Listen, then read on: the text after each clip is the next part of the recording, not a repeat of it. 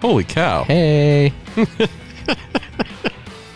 Well, I guess I should say, welcome to the Marshall Pruett podcast. No, it's not the week in IndyCar, it's the day at Indy. It's April. We're not in May yet, but we did just complete a really bizarro open test, JR Yeah. Hildebrand. We did.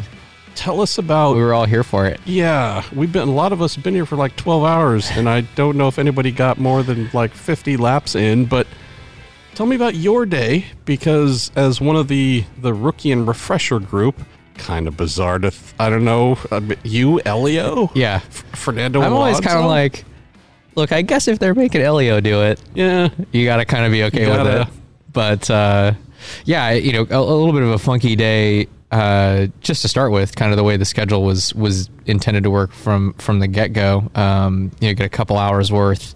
Supposed to be from eleven to one for the for the veterans, and then um, rookies and refreshers from one to three, and then some open practice just with everybody after that.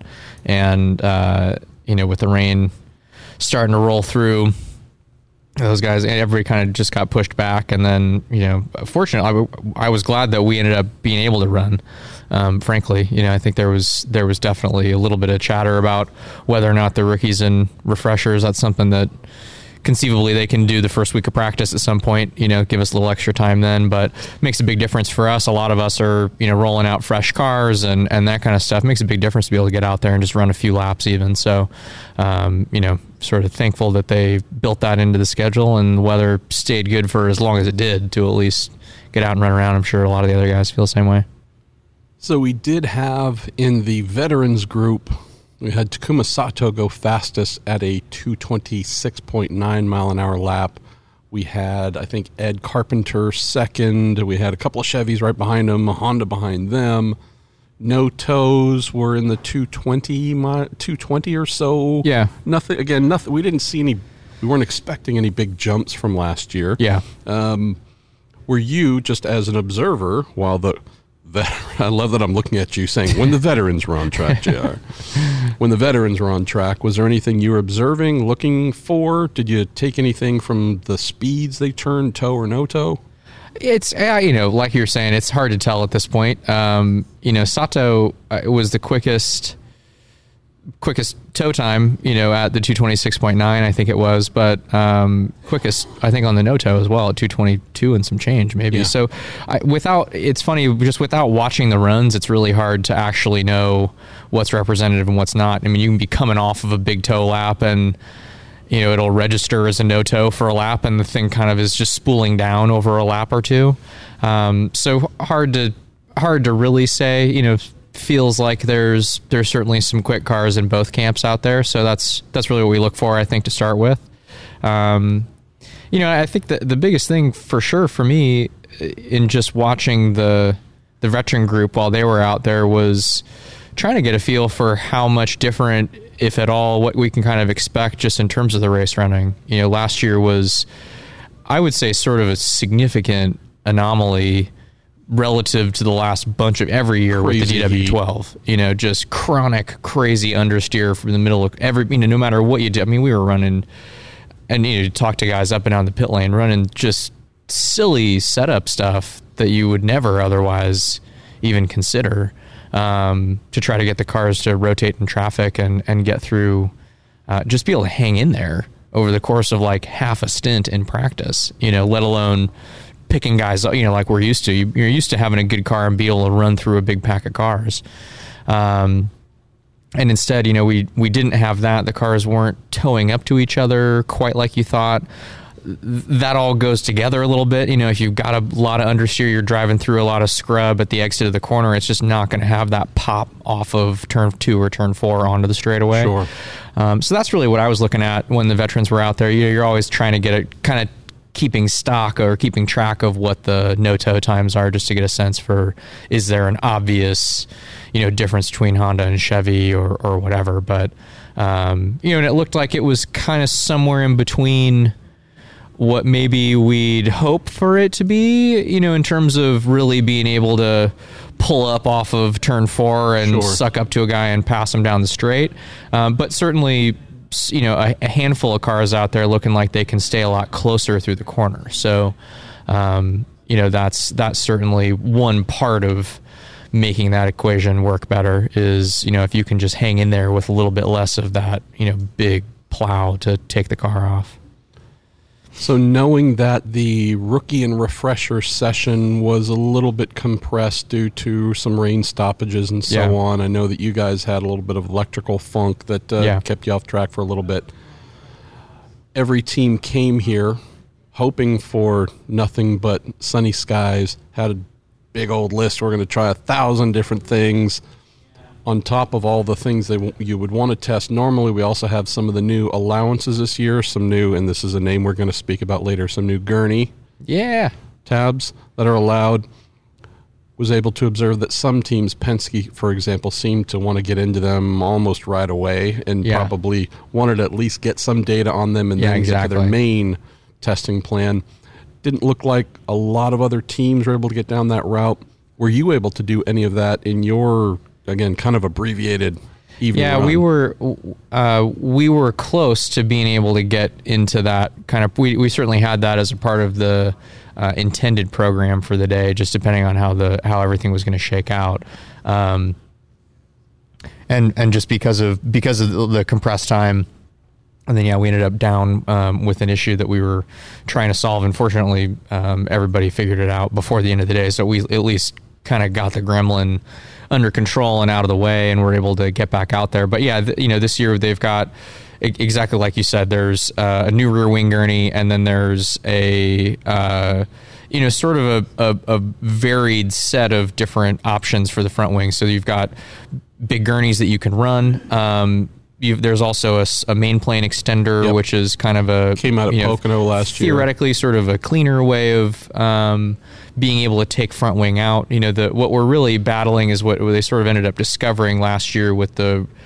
uh, front main plane and the front sort of wing assembly that was designed for this universal kit was that at a point it was just starting to stall basically. So you'd keep you'd keep cranking front wing angle into it at a you know level that wouldn't be abnormal you know, it, it, historically, um, and it just wasn't doing anything basically. And so they've made a couple of little adjustments just to the main plane itself to try to make the main plane without any additional stuff more effective. Um, but then they've got these different options that will let you kind of continue. You'll crank the wing, you know, wing angle in until you need more, and then you can add some of these additional parts, take the wing angle back out, you know, and go through these kind of um, iterative phases to get more COP in the car and uh, you know add more front wing at a at a few different levels. So that's center of pressure, boys and girls. Yeah. Um, the so yeah, I mean, I think certainly our intent was to, if everything goes well, you start just going out there and collecting data, just making sure that the numbers that you collect on that you see on track match what you know are on the sheet that you you know are sort of basing everything off of. Um, you know, but that'll just be something that I think as you said, I mean, a lot of a lot of us will end up pushing that work now to the to the first week of practice.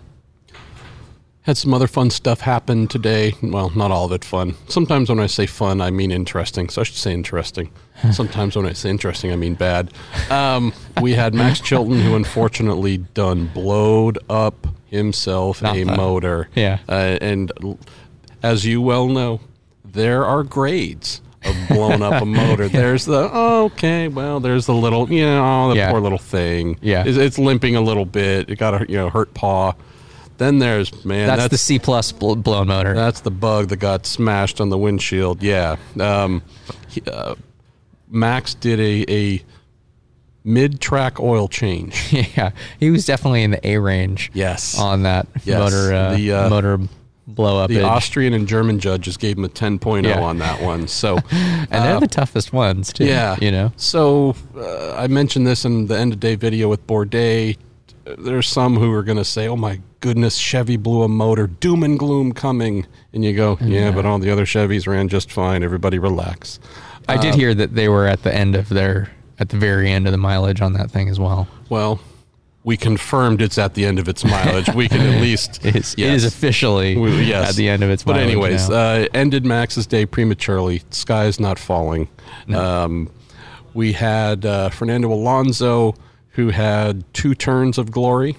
They were having I don't know it might have been in the same kind of power distribution issues. I don't know if that you guys were dealing with, but Yeah. uh, they lost voltage right away as he was heading down pit lane. So he got two turns, thing stalled and died. They threw batteries at it, ended up being the distribution main distribution unit. Um, got him back out. He was able to run for a little while. Things were were pretty good there. Didn't have any spins or crashes that I know of, which is good. Uh, we had a little bit of rain going on. That was a little bit fun. Beyond that, kind of a not a whole lot of work got done day, but at least everyone's going home for the most part feeling pretty good that we turned laps. Yeah, exactly. I mean, I think you know for sure. Coming out here yesterday, you started to see the weather and just thinking like, man, I don't Yeah. know. This you we we have pl- you have enough of these days over the years to know that this can go either way, and that there's you know the one thing about IMS is even if it's not you know even if it's just kind of green on the radar, you can have st- you can have this little spitting rain like all day long, you know, and never run, and it doesn't even ever show up on the radar, you know, and so. um you know, I think once once you go into a day with that as, you know that that's a you know potential, um, you know, a, a potential outcome is that you just sit here all day and nothing happens. And if we push to tomorrow, that's weather's not any better tomorrow. You start looking at Friday, and it's like, God, now we to sit here for two days to do nothing. And everybody's Yeah. changing flights and everybody's Yeah, doing all that stuff. So I think at the end of the day, I think most people are, are walking away feeling pretty good about just being able to get out there and, and at least get a feel for it. You know, um, it was cold and all that kind of stuff today. So there's there's going to be things that are just different one way or the other. But to to be able to knock the rust off and you know, like I was saying earlier, for a lot of people to roll out fresh cars and just get that part of it done and checked off the list that you know you've you've gotten gotten through those initial install checks and you can feel good soon as practice starts on Tuesday just to get with the program. So we had no Pato O'Ward, although he was here. I saw him. He Yeah, he was he's sick as a bunny right now. Um, I think the team might have sent out a tweet explaining why he wasn't on track with the late signing of his with Carlin. Basically, it was too late for them to request and get a third motor for this test. So um, nobody did anything wrong. Just his late signing kind of made that happen there. Uh, also, I know your teammate Sage Karam was here. Yeah. uh, wasn't in a car. I believe it might have been some, you know, something similar in that vein of uh, just everyone hustling to trying to get motors ready for the month of May. Maybe not everybody had one that they wanted right here. No official announcement of who's driving the Arrow Schmidt Peterson Motorsports number 77, but you might have shared the track with the guy you and I both love by the name of Oriol Servia, whose name was on the car as well. Um, so we might have a vague Seems idea. likely. Yes. Yeah. We, we're going to go ahead and, and half suggest that uh, 35 of the 36 entries uh, are well known. Other than that, why don't we close, JR, on talking about your program and also some of what you're doing with the program this year. So you're we're sitting here, you've got your Salesforce hat on, Yeah. you've got that livery on the car again. What makes me happy when I see that, knowing that they were here for the first time with you last year, is they found value. There was some, I mean, driver aside, they were able to find value in other areas, but kidding aside, clearly after their first engagement, they said, hey, cool, this works. We want to come back. As IndyCar is trying to pick itself up more and more, just tell me about the engagement with them, what you heard, because it's important. For sure. No, it's a great point. Um, no, it's been awesome. I mean, the they've got a, a, a huge employee base here in Indianapolis. Um, they acquired what was Exact Target, which was, uh, you know, sort of the epicenter. I think the, the the first real big mover here in the Indy tech scene, um, and chose to keep that part of their business as Salesforce here, which is uh, it's the sort of cloud marketing that Exact Target was doing to keep that here in Indy and continue to add to it. So they've got, I think domestically, it's their second or third largest employee base Nice. outside of San Francisco. Um, and so, you know, obviously being a Bay Area guy, but living here for a long time, I knew a lot of the people actually from Exact Target. Um, just cool to kind of connect those dots and and see the appreciation that sort of the home office, as you'd say, has for um, you know a little bit of history and, and engagement in the community here uh, with their employee base here in Indy. And and like you said, I mean, it's been for me personally really awesome. don't to, say me personally, for me. just yeah, just for me. yeah, because impersonally it'd be weird. That would be weird. Um, for me, You're too smart to say me personally. um, it's uh, there we go. Sorry. I'm getting grammar lessons and Well, but, everything you, here. but you're going to give me the smackdown on something else as you do, as we do to one another, because it's right. We try to make ourselves better. We have fair. in the Bay Area, it's going to be on air one of these days. and I'm not editing that out either. But please, hopefully, it'll be on TV and just rip me to shreds because it's kind of funny. Um, the uh, me try good word talk. The it's it's been cool for uh, you know for me with Mark Benioff as the CEO. Um, he's obviously a, a huge you know figure globally. Uh, you know you see him all over the news, and he's very uh, strongly opinionated, but but has you know has he's just been such an awesome guy to get to know on a personal level. You know over the last and that had sort of started prior to this whole thing getting kickstarted last year Sure. but uh, has continued over the last year. And um, yeah, like you said, just uh, so I'm psyched to be able to keep the program rolling and keep it together. And uh, you know, we'll see how where it where it continues to go. So let's close on something that it's a can. We're going to open it.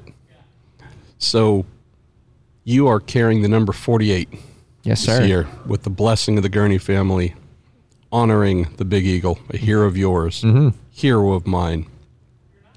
Tell us about the decision to do that, and also knowing that we are hearing from a variety of team owners talking about wanting guaranteed Mm-hmm. entries at the Indy 500 if they're full time entrants. Mm. This is a perfect year to see the number 48 in place because um, socialism wasn't a big part of the Big Eagles mindset, was it, JR? was I think I, little did you know you're going to be driving home the message with the car number this year. The yeah, so we'll start with the card number. The the the short version of the story essentially is you know, every year, especially as a one off, you come in and you need to pick a car number. You know, you're not stepping into a program that has a consistent car number year to year all the time. And Dennis and, and the boys there as a additional entry to the 24, which has remained sort of a, a constant for them, um, have been really awesome in letting me play a role in, in deciding what we do. So last year we were 66, um, and you know Fernando comes in and pulls the rug out from under me and takes the 66 for this year. So we were on the hunt for a new number. Never heard of that guy. And uh, yeah, who is that guy anyway? And uh, we we actually had a little bit of a laugh about the whole thing. But um, so he took the 66. So we were kind of thinking, oh well, you know, you flip it over, you do 99 or something like that. You just kind of start thinking in the normal terms of the whole deal. And then I was looking at the list of just what was available. And I thought, man. Like 48's right there, you know, like that's that would be really cool. You know, we did a little did a little thing around choosing the 66 and why that was an important number from Donohue to Jim Hall and your even a little prime numbers Jim, initiative, too, yeah, had a little Jim cool. Clark, uh, you know, nod in there um, in terms of the actual font and, and kind of the reason that we we did the numbers stylistically the way that we did, and so um, you know, but it was funny actually. Just yesterday, I was looking at my helmet from last year, and I had the big eagle on the on the back of it because he had recently passed away yeah. um, before Indy, and he was right there on my lid in the 48. You know, so uh, a little bit serendipitous there, maybe Yeah. to to choose that number. And so yeah, we're we're psyched on that. The team's team and Salesforce, you know, kind of working the proper font and style into the number is just you know that's the it makes me love all those guys even more. Um, and uh, You're an old soul. But That's one of man, the things you know I love well, I just- you. and I- you do and I- things properly. And I think you know, I always want people to know, you know, I'm not at, in any way, shape, or form trying to say like, hey, this is like you know, Dan's Eagle AAR, you know, whatever. It's just no, man. Like he was awesome. Numbers available. Uh, I've gotten to know the Gurneys over the years, which has been really cool. Um, got a, had an awesome opportunity a couple of years ago before before Dan passed away to sit down and talk with him, like talk really talk racing, like the conversation everybody wishes they could have had with Dan Gurney. I Wow. think. Um, and so it's just you know it's it's a cool way to uh, bring back a little bit of that that history. You know, we don't you don't get a chance to do that very often. You know, so even if it's just kind of a little nod, um, I've grown to appreciate those moments.